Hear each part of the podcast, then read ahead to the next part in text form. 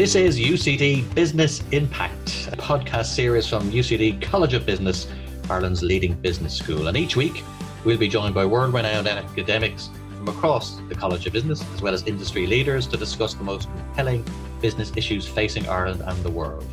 Our experts each week will offer insight, spark curiosity, and challenge you to rethink how you do business in a changing world. I'm your host, Emmett Oliver, financial editor and journalist and lecturer at UCD College of Business.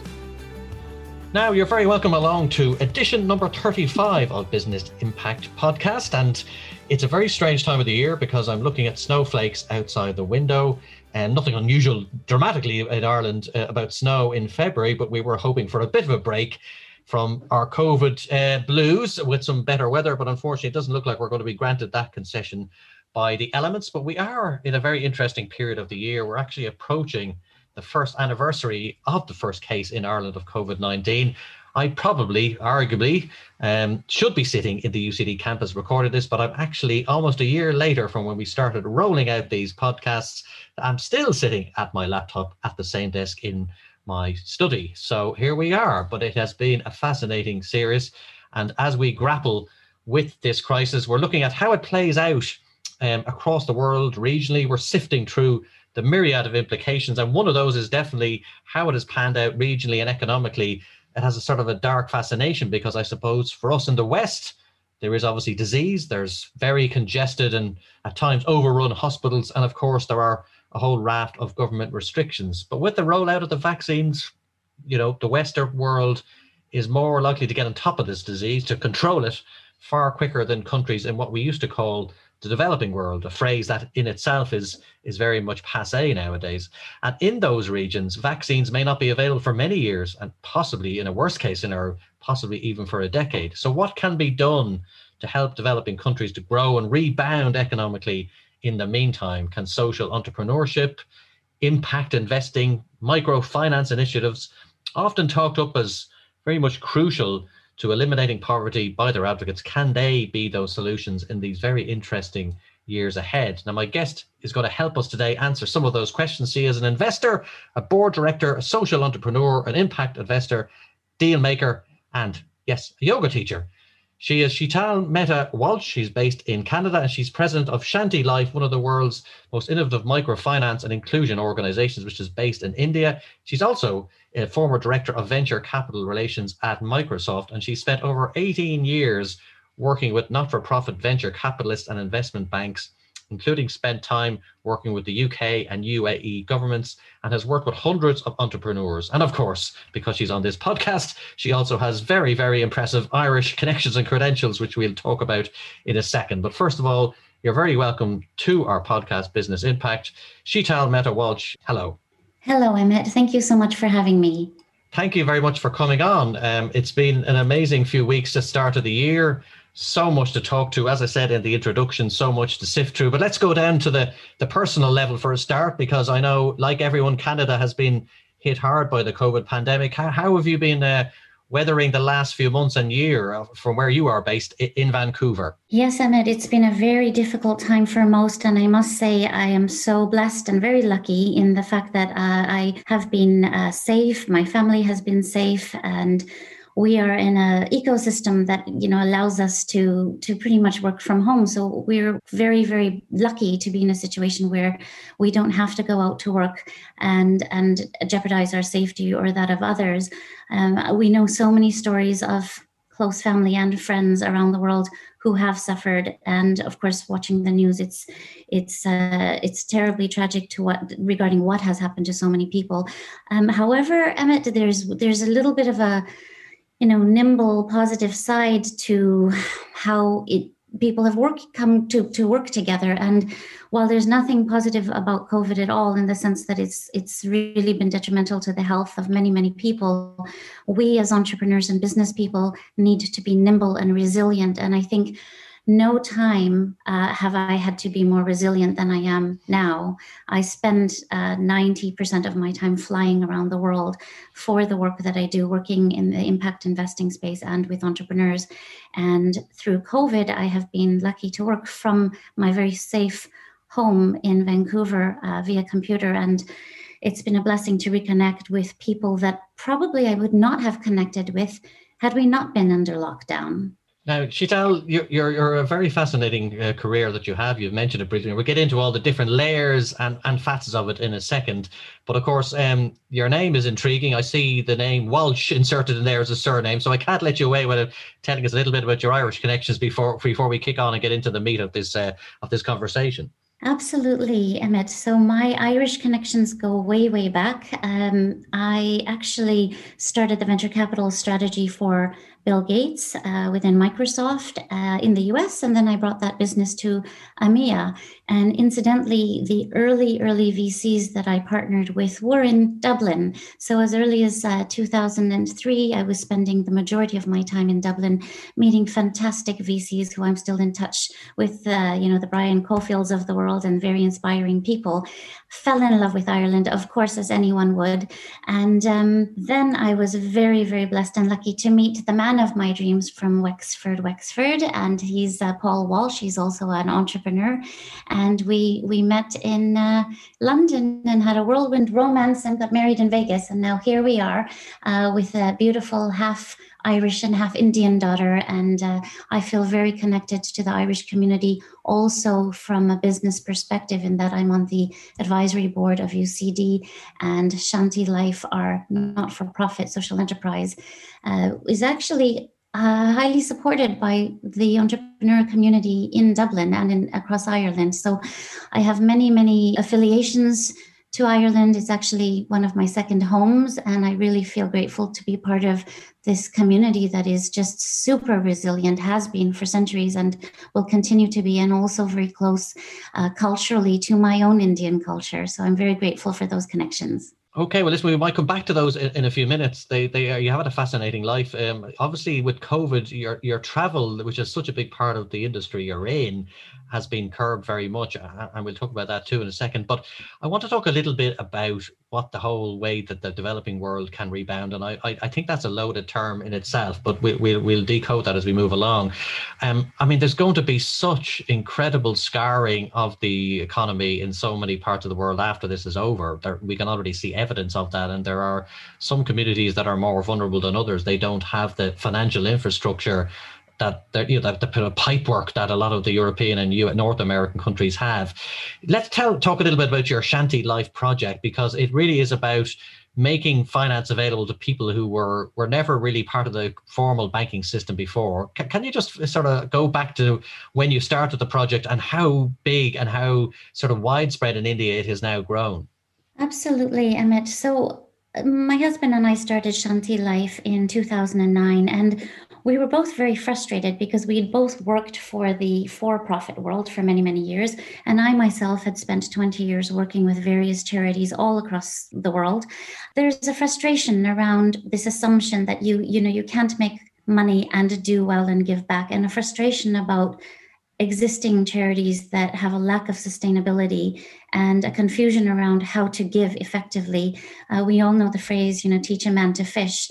And so when we set up Shanti Life, the mission and intent was not to provide handouts, but to provide financial literacy, access to bank accounts, mentoring, and really access to capital that's smart capital, like any entrepreneur would like smart capital. We don't, we know all money has some conditions attached.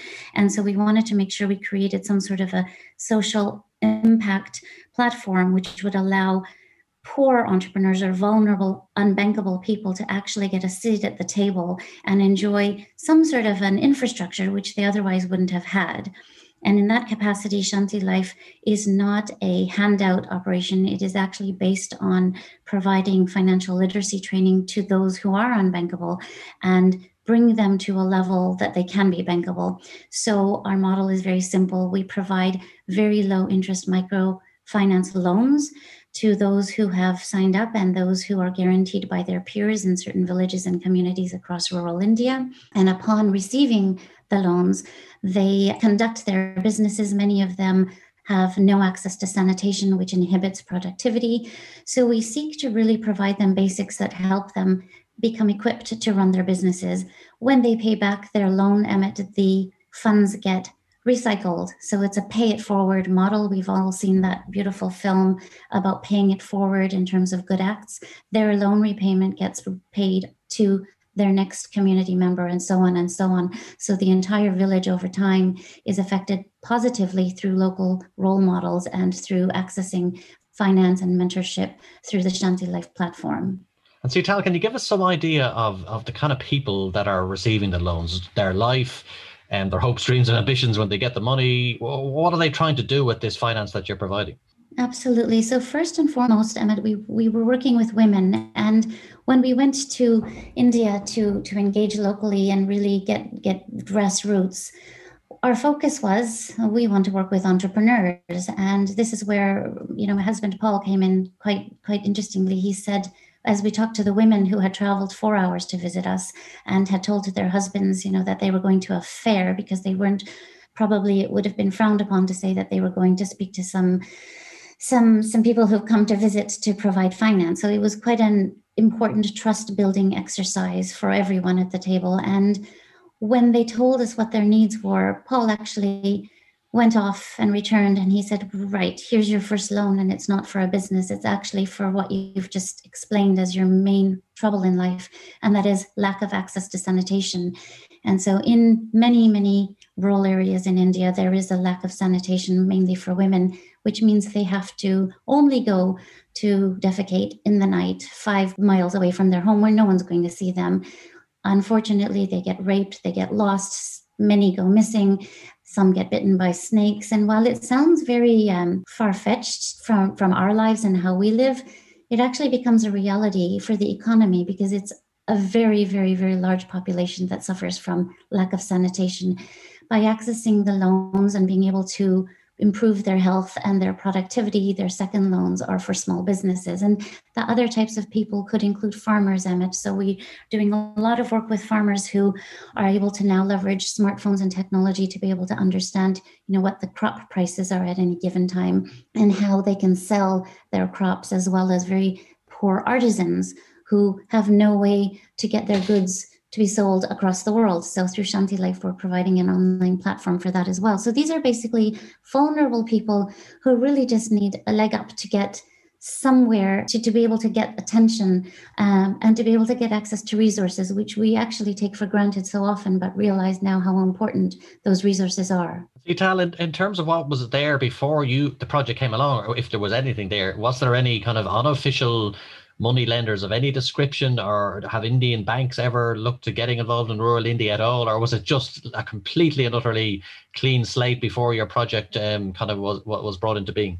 Excellent question. So there, microfinance and uh, unfortunately loan sharks have been available uh, and predominantly uh, very aggressive in these rural parts of India. In 2016, we heard about the horrible incident of um, the young women who weren't able to pay back their loans and uh, they were actually they had committed suicide because they weren't able to meet the needs uh, of the in the conditions of the loan sharks. Uh, when we talk about conditions and and ridiculous systems in place you know these this informal loan sharking included interest rate limit um, of of 80% Whoa. And quite frankly, none of us are going to pay that. And of no. course, that's going to lead to mental illness and anxiety and fear and exclusion from the community, etc. So, yes, when Shanti Life entered the Indian community, what we realized is there was microfinance, it wasn't working well, or at the other extreme, there was absolute uh, handouts. So you you had two extremes. You had either had handouts, which wasn't valued by these people because they're hardworking entrepreneurs, or you had the microfinance, very condition related relationships which caused fear and mistrust. We wanted to come in the middle as entrepreneurs and as business people to bring in our business skills and mindset. How do we create a sustainable community and infrastructure and platform to ensure that these vulnerable entrepreneurs could access resources that they need in a safe, trusting environment so that the knock on effects would also benefit the rest of their community and so on and so on. Interestingly, Shanti Life uh, is the only non Indian microfinance organization that has the foreign uh, contributions regulations status. And what that means, Emmett, is that we can actually give money directly to individuals via a bank account or cash. We do it via bank accounts to get them in the system. But why that is the case is that many charities have been stopped from working in India due to money laundering and other um, questionable activities. So we feel very proud as a as an organization to have been able to put business skills and systems and processes and tools in place with a social impact alongside adhering to a really very stringent Indian process and banking system. Yes, and in, in research for talking to you today, I was very interested in, in the profile of the borrowers. Um, they're, they're far more likely to repay their loans than a lot of conventional Western customers because they do whatever money they have or, or items they have or, or kind of wealth of any description that they have, they tend to save it and be quite prudent. So it, the research seems to show that it's it's very sustainable and credit losses, as the, as the bankers in this part of the world would say, are likely to be very low because people really really, really, really feel kind of honor bound, literally, to, to repay the loans and, as you say, pass it on down the line. Absolutely, Emmett. It's a page in the book that we can all learn from.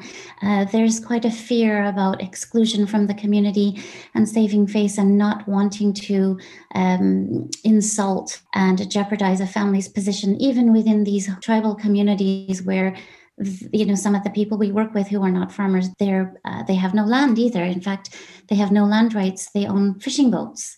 And so where are they going to go? Um, all they have is their boat. They they would never jeopardize their family standing in the community or opportunities for others potentially. And uh, we've helped approximately 5,000 uh, individuals, and then obviously the knock on effects to the families and communities that are involved there. But in this instance, we have had 99% repayments and very timely. And Emmett, what's really shocking about this to me as well is that during COVID, we relaxed the repayments and interest rates, thinking that many of these poor, uh, vulnerable people have been displaced and um, in unfortunate situations due to COVID with lockdown, etc.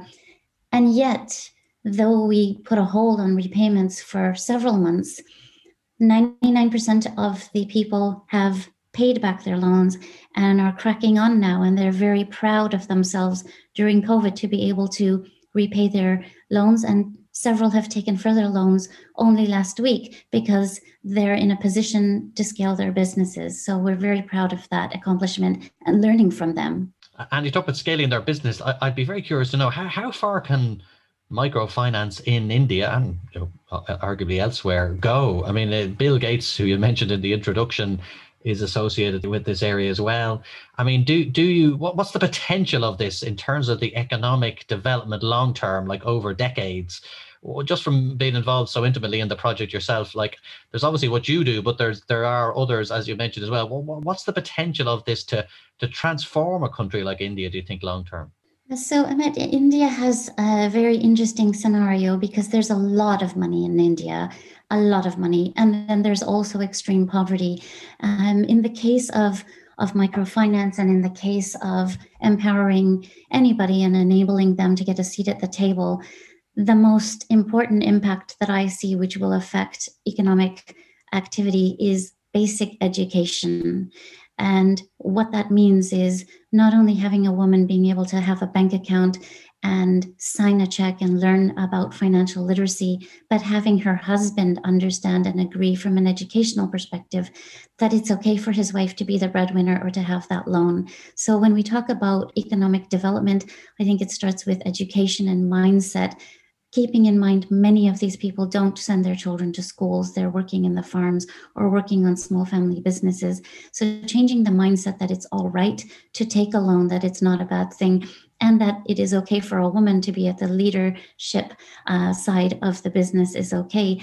Uh, we had an interesting incident a few months ago where a woman did take a loan from Shanti Life, she was able to purchase a rickshaw and put her husband to work. So he's actually now got her as his boss, which would never have happened unless yes, unless we had open education and communication about that. So that's at a very micro level. When we talk at a at a macro level and in terms of other existing microfinance opportunities and lending systems in place, I think it's really, really important for these people not only to have access to finance. But again, I take it back to education. if one doesn't know how to save and reinvest into their business and save for schooling and for medication and other healthcare costs, etc., this isn't going to be sustainable. So I think from a from a, a nation perspective, the education side is very important, and also, and unfortunately, politics sometimes plays a role in this. Uh, at the moment, there's a big issue with the the farmers in India and the government really supporting the large farmers versus the smaller farmers who have unfortunately uh, not an opportunity to protect themselves and their sales of their crops and their their products that they sell. So so there definitely needs to be an internal understanding of how to ensure that all farmers and all entrepreneurs at every level are protected and elevated and empowered to get a seat at the table. But coming in from Ireland and Canada and, and all of our team and wherever we're based, we really feel that it's an opportunity to give back and to do so in a sustainable way because really Emmett, they, these communities and and villages they won't need us. And it's becoming the case now that many of these communities don't need us anymore because their funds are just recycling amongst themselves. And that for me is a huge impact not only for small villages but globally and sorry internationally and globally because it changes the mindset of how people rather than being victims can be empowered to run their own businesses and, and in terms of your own sort of personal ambitions for the project, you know, what do you see in the like? It's a, it's very innovative. It, it's as you said yourself, it, it's dealing with a huge amount of people as you as you tend to get in India. You know, everything's done at scale. I mean, where, where do you see it in five or ten years, or is there a particular place you want to get to, or is it just let it let it turn over itself and just let it take its own uh, kind of momentum alone? So we would really like to see, um, and I'm going to liken it to the venture capital world in in and what we do with entrepreneurs just like an entrepreneur is able to exit and pay out their VCs and, and say, well, we've sold our products now and we're no longer dependent and reliant on these investors. I would similarly like to see that the communities we've worked with across India are able to say, we no longer need Shanti Life, we're graduates and we're running our own business and we're running our own infrastructure, providing access to capital for other people and creating jobs. For me, that would be really impactful as well as increasing our reach. Our model is is an interesting one because as I said, it's in between the the for profit versus the not for profit, and keeping in mind we don't pocket any of the um, interest that comes back to us, that all gets recycled. But from the perspective that we could use this model, the Shanti Life model, outside of India and in other places for vulnerable people, that would actually be a wonderful tool that I would like to have to provide to people globally. Now, in terms of your own career, uh, it's been fascinating. You know, I had to do the intro. It took me a few minutes of the script because uh, you've had so many different roles across a number of different areas. There is a common thread, obviously, to them. But impact investing is something that's just growing all the time. There's huge interest in it. Um, ESG uh, is another area that people take take a close interest in. I mean, do you enjoy more the kind of project that you mentioned in India, or, or do you still have um, a passion for what you might call more conventional VC investing in companies? You've worked for a good few years in Silicon Valley. So is it hard for you to straddle such diverse worlds, or, or do you feel, look, one plays off the other, or, or how, how do you approach that just in terms of you personally? Oh, great question, Emmett. So I think a lot of, well, all of my work is very much aligned with my values and my integrity. And what I very much care about is, you know, we're not taking anything with us when we leave this world. So, what can we leave behind? What can we give back? Is really at the forefront of my mind. And so, the work that I do currently, which is I sit on several boards of tech companies, I've, we've got Luxsonic in Saskatchewan, Canada, that's focused on um, remote healthcare. We've got Waterhound Futures that I work with out of London. That's about digital water. And I'm also on the board of MetaCert, which is an anti-phishing company. All of the work that I do is really revolving around how is this technology impacting communities in a positive way and in a safe way for our planet, for communities, for education, for healthcare, for financial payments, etc. So my sort of thesis around my strategy has been around impact investing. I'm also launching Soho Ventures currently, which is going to be a 50 million pound fund focused on Well, technology that is going to no doubt impact the world positively. We have no choice now. When you talk about ESG and, and social impact, I my wish and my dream, Emmett, is that we no longer call ourselves social impact investors or social entrepreneurs, because in essence, everything that we do inherently should be thinking about the planet and about communities and about empowering the youth uh, for the future so that the technologies we create are going to positively impact how we live and how our future generations live. So yes it is it's it might sound that there's not a thread amongst all of the different hats that i wear but when i wake up every morning i don't think it's work because it's actually aligned with my my value of how are we changing the world and giving back in a positive way. Now, now you, you mentioned working for Microsoft and you, you spent five good good years there and you worked very hard on a number of projects for the company. Uh, is that a very different world from the one you're in now, where you're you're in corporate America? You know, it's a hard charging world. We we know that even though it does have a much more wide set of values, Microsoft, and a lot of companies, bottom line, quarterly numbers, and getting to them does matter.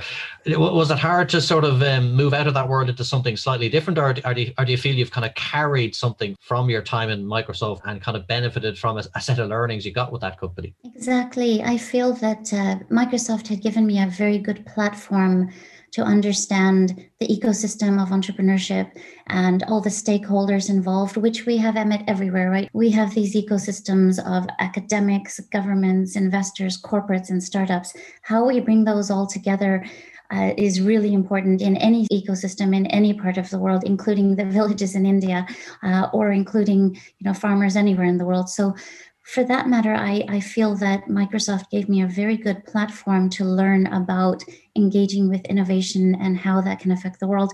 But I was also very lucky working uh, for Bill Gates in the capacity that I had quite a lot of free reign to leverage our corporate social responsibility hat. And in that regard, I attended a UniFem gathering in Uganda, uh, a country which is going through elections now and, and of course has a lot of turmoil. I myself was born in Uganda and left in 72 as a refugee to come to Canada. So I had never ever returned after that refugee experience. And in 2003, I did return to Uganda where I met the president and we built a telecenter uh, for some of the farmers. And so Microsoft gave me uh, an opportunity to really fulfill and learn about grassroots opportunities in these various villages. So I, I really appreciate that as a platform for my learning. And you had an incredible time on the VC side, so you're you're good at picking winning projects. I presume that's a skill that's transferable. You know that, you, as you say, you get the capital back, but you also then get to recycle it into projects, and it creates a kind of a virtuous circle that just keeps going around and around. That's that's the theory of all venture capital. Ultimately, is that there's an exit, and then the money gets plowed into another project, and again there's an exit, and you should always sort of have a a kind of a link in, in the chain as you go along. So that there is that thread in there, isn't there, in what you're talking about? 100% absolutely. I the, the venture capital work that i'm embarking on now is very very important to me from a for-profit perspective. And what i would find very interesting is the companies that we invest in will be very diverse. And i don't just mean in gender or race but i mean diverse in experience. So we really care about global entrepreneurs.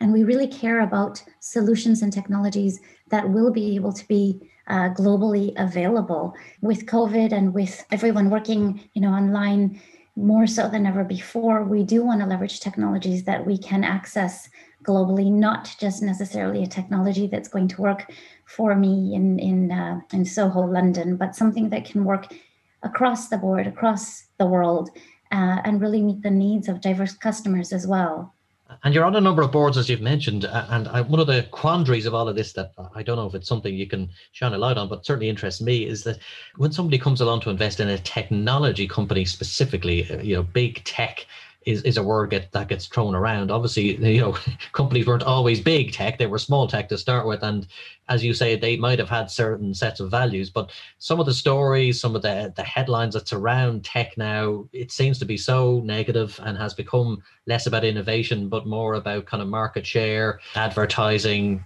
tracking, and um, you know, adware. You know, it, it's the whole um, 2016 election issue with Facebook. There, there seems to be a lot of very dark headlines around tech. Does that make your job harder or in a way more interesting because you're trying to make investments in tech?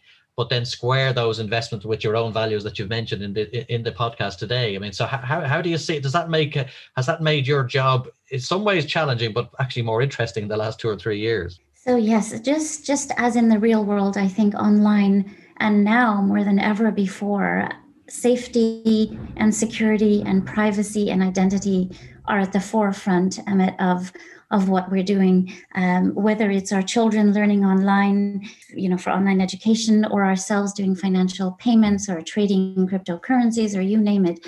It's definitely more important than ever before. This is why I've invested in MetaCert, the anti-phishing business, because I really see the importance that we need these tools now. We really need them more than before. And it's unfortunate, it's only after somebody gets hacked or somebody loses you know their life savings that they think gosh i really need to look at this security technology out there. But everyone who is listening of course you i hope are protecting yourselves and really ensuring that you have in place systems to make sure your identity is preserved etc i do see emmett also more than ever now an opportunity. And so in my work as a as a venture capitalist i will be looking at deep technology which will secure our infrastructure and our users and our individuals of the you know who are using this technology it's really really going to be the bloodline for moving forward and from a safety perspective very very important and and do you see kind of um, the big tech companies? They, they, there may be a vulnerability there to competitors that have more of an emphasis on privacy. I'm not saying every tech company has no emphasis, but it's it's where it positions them or how much they prioritize it. Do you, do you think some of the smaller companies you're working with, you know, they they they may be very competitive because they have hardwired into them that emphasis on protecting the user as kind of their number one priority? Absolutely. So, large companies of which I've worked for are great for innovating and doing wonderful rollouts of technology with lots of staff and lots of money and marketing capabilities. But more so, I'm noticing the innovation that, that is coming from grassroots entrepreneurs around the world. I really see that as leading the way forward. And we do see a lot of corporations setting up innovation arms to go and identify technology that they can actually invest in and buy. And I see re- that as a really good opportunity nowadays for many startups and tech companies to get smart funding and position themselves potentially for the Microsofts of the world, uh, either as customers or potential acquirers uh, to really then roll out and scale their businesses globally. And I do think the innovative entrepreneurs need to be elevated because they are the ones who are innovating and really hopefully by and large they are creating solutions to problems they've seen themselves rather than you know just pie in the sky ideas they they've actually unfortunately been victims of, let's say, online security and, and safety and privacy, in that they've created those technologies that are required. So I think there's a place for both, but there's definitely an opportunity to partner with corporations for potential uh, go to market strategies globally and potential acquisitions. Well, I, I, couldn't let you go before one phrase that really resonated with me because it's so intriguing. This phrase you use, digital water, as one of your investments. Tell me more about that one. Yes. So if you look at the water um, community and you look at water as, as a as a utility and, and a resource that we we all take for granted and generally use each and every one of us uh, so much of it per day. Uh, I came across Waterhound Futures about a year ago and uh, helped them in their move to the UK from San Francisco. And in that experience, Emmett, I, I was really blown away because there, on the one hand, was this rock star female founder um, who's global and incredible. And on the other hand, digital water, she used this phrase. And I thought, well, what does that mean? So, water is not, I, don't associate it with technology, but what she's created and what they've come up with, leveraging artificial intelligence and, and machine learning and da- accessing data, is the ability to understand in any given scenario. And if you think about water, Emmett, it covers mining, oil and gas um, the water we drink, food and beverage. So it really cuts across all, all verticals. The Waterhound Futures technology is able to monitor and analyze wastewater and how and when it should be treated in a cost efficient way, which then saves money and saves water for the planet and delivers cleaner water to, to users. So it's actually quite a fascinating area for me. And I, I really look forward to rolling out their business with them on a global scale because I think it's technology that, like you said, is coming from a grassroots entrepreneur community rather than a large corporation and how they're going to maneuver across the traditional utility companies is going to be really exciting. Well, tell her to give us a call here in, in Ireland because every summer we seem to run out of water wherever we're doing uh, due to leaks and other infrastructural problems. So I think there's a, a possible business opportunity if she gets around to this particular market. I, am going to have to finish this, what has been a fascinating interview. I, am really interested in the work that you're doing in India, but there's so much more going on. Some of the boards you sit, we probably need to give it an hour or two to go through all the interest you have and the difference they're making. And it's it's impact investing. And, and for those that are listening in, that's investing where somebody is looking for a social impact, not just a financial return from the investment. And the idea is that you can bring both of those things together um, and develop a win win from there. It's been a great conversation. Uh, hopefully, we get to see you back in Ireland soon when COVID gets tampered down somewhat and travel um, reignites, I suppose, later in the year when the vaccine rollout program really starts to have an effect. We'd like to see you back here again in UCD. And, and thank you very much for joining me on the podcast today. Thank you, Emmett. Thank you so much for having me and stay safe. And as soon as COVID is over, as I said, Ireland is my second home, so I'll be I'll be coming straight over to see you. Okay, look very much forward to that. Take take care. Thank you. Take care.